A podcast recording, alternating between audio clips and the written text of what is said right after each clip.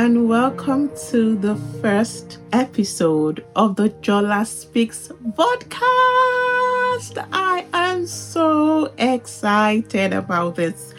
I am so excited, a bit nervous, but definitely, definitely excited about this. I'm glad to be able to have the opportunity to do this. Last night, I had set everything up, the stage, everything was perfect like perfect.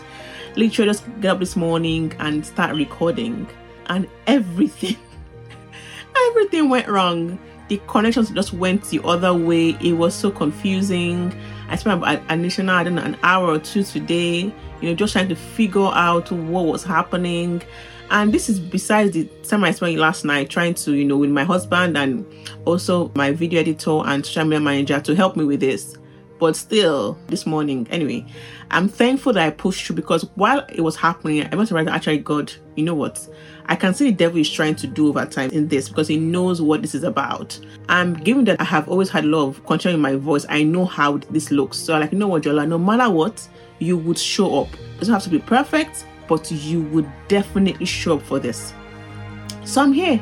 I'm happy and I'm excited I'm here. I'm here.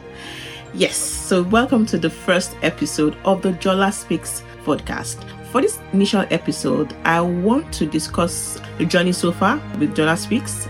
I think that's quite interesting to actually give people a perspective about what's happening and who Jola Speaks is and then I will also discuss on submission. Possibly this first few episodes may run over because I may go above 10 minute mark, but then again, the next episode will have the continuation of the conversation. So, how did Jola Speak start? I'll share the testimony before, but I want to just give a summary of what I had said previously via video, surprisingly. Okay, so on the 4th of December 2022, I had done my daily devotion and I was there and I felt the leading to record the Pauline prayers. I said, okay, that's fine. So I recorded myself praying the Pauline prayers. And when I was done, I felt the nurse should also just take my voice recorder on my phone and start speaking. And I'm like, hmm, Father, that's interesting one. That's a bit unusual. So I pick up my phone and the voice recorder and I start speaking and I speak about Moses' experience in the burning bush and the lessons that I had learned from it and also brought it back to today and where people are going through these burning bush experiences and discussing like based on what the Bible says and the lessons about it, which was lovely. So I was done and I felt there was another need to send it out to few people. So I sent a few of my friends and family, and they all, all really liked it. I'm like, ah, really liked it. Okay. Even though my friends and family, they will like it, but I was like, well, okay, let's see. And now, by the way, as I said initially, it was after my devotion. I didn't expect to do Jola Speaks on that day. I didn't even know that it ever happened. Like, even two minutes before I took my voice recorder and started to record Jola Speaks, I had no idea what was happening. So it was like there was no anxiety about speaking, and I will speak to my process with anxiety of speaking. There was no anxiety whatsoever. It was done with such ease. It just reminds me of the scripture in the Bible that says, My burden is my yoke is light. Like it was with such ease that I recorded and it was lovely. And so each time I go for my devotion, I would have again the nudge to speak. So I was speaking continuously every day for weeks and months. And there was no fear, there was no concern around, oh my God, I have to prepare, I have to get ready, and all that. So, anyway, after about a week or two, I remember one of the people I sent the voice note to said, Oh, have you considered putting on a podcast platform? And I was like, Huh?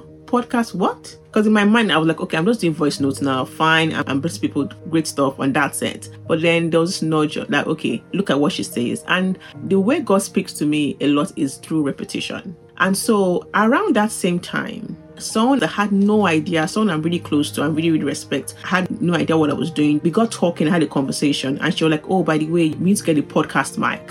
And I'm like, Okay, that's another one. She didn't realize what she was telling me, but she was just saying it and so that went off. So I did get a podcast mic, but what I was doing was that I was speaking to the podcast mic, but I was sending it to the few people that were sending it to continue. So I was happy about that, you know, I was fantastic. And just to also digress a bit here, ever since I was a child, I had a, huge struggle speaking. So as a child, I used to stammer a lot. And then even till now, I still speak fast. I speak faster than this, but I still, still speak fast. So it was a struggle of speaking because I'm always like wondering, would they hear what I'm saying? What's the point of speaking? And if you've ever stammered before, the one fear that you probably constantly face is, will people hear me? Would I be able to put my points across correctly and clearly? Would people want to hear what I'm saying? And those fears of your voice is huge. And so for me, for the longest time, I didn't want to speak about anything publicly. In fact, that's another level of insecurity. I'm like, oh my gosh, everybody will hear me speak publicly. What if I can't put my points across? What if I start to stammer and stutter and people laugh at me? All those fears were still quite real. And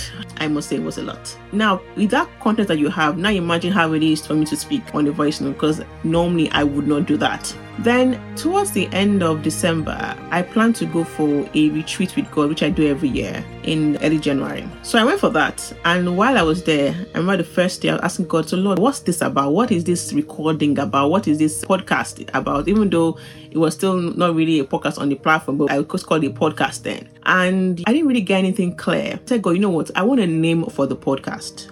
I want to know what it's saying and what it is about. Just give me clarity and give me understanding of what it is. So I prayed that day, was supposed to about other things, but not on that particular point. So at night, I was finding very hard to sleep. I kept tossing and turning continuously. So after a while, I started praying, okay, Lord, what is this podcast about? You've spoken to me about a lot of things today, but not on the podcast. What is about? And I remember hearing the word clearly, Jola speaks. And I'm like, mm, no, no, no, no, no, no no, because I'm speaking as Holy inspires me. I don't prepare my podcast before the time comes. As at that time, I would just come and literally I would just speak. This is not joy, this is the Holy Spirit. So me, I was looking for a Holy Spirit inspired name, like maybe like Holy Spirit speaks or something like that. Not Jola. Don't put my name in there because far I'm concerned, was, I'm literally just there as a vessel and the Holy Spirit just speaking through me. But then it came very strong. I said, no, it is Jola speaks. So that night, I was like, okay, maybe I'm hearing double, maybe I'm hearing my mind. So I'll just go and sleep. I'll wake up tomorrow and maybe I'll hear something different from the Holy Spirit. And then I woke up that morning and it dawned on me why it was Jola Speaks. And why was it, you may ask? It was simple. It is prophetic. I had struggled with my voice for such a long time that I was not even speaking. I was where I was uncomfortable or where it's public, I was just quiet. Literally, I was silent. But now it's saying, Jola, you speak. Jola speaks. So it was like, wow, okay, this was a different level of, okay, God is healing me from many things at once, from the fears of speaking and going out publicly and all that. And so since then, I've been using the word Jola speaks. And the way the God works with me there, I'm so grateful because I always say these things, and I probably said in a lot of my podcasts that God meets you where you are and then He elevates you to His thinking. If God had told me on the 4th of December that, oh, Jola, I want you to start a podcast or a vodcast.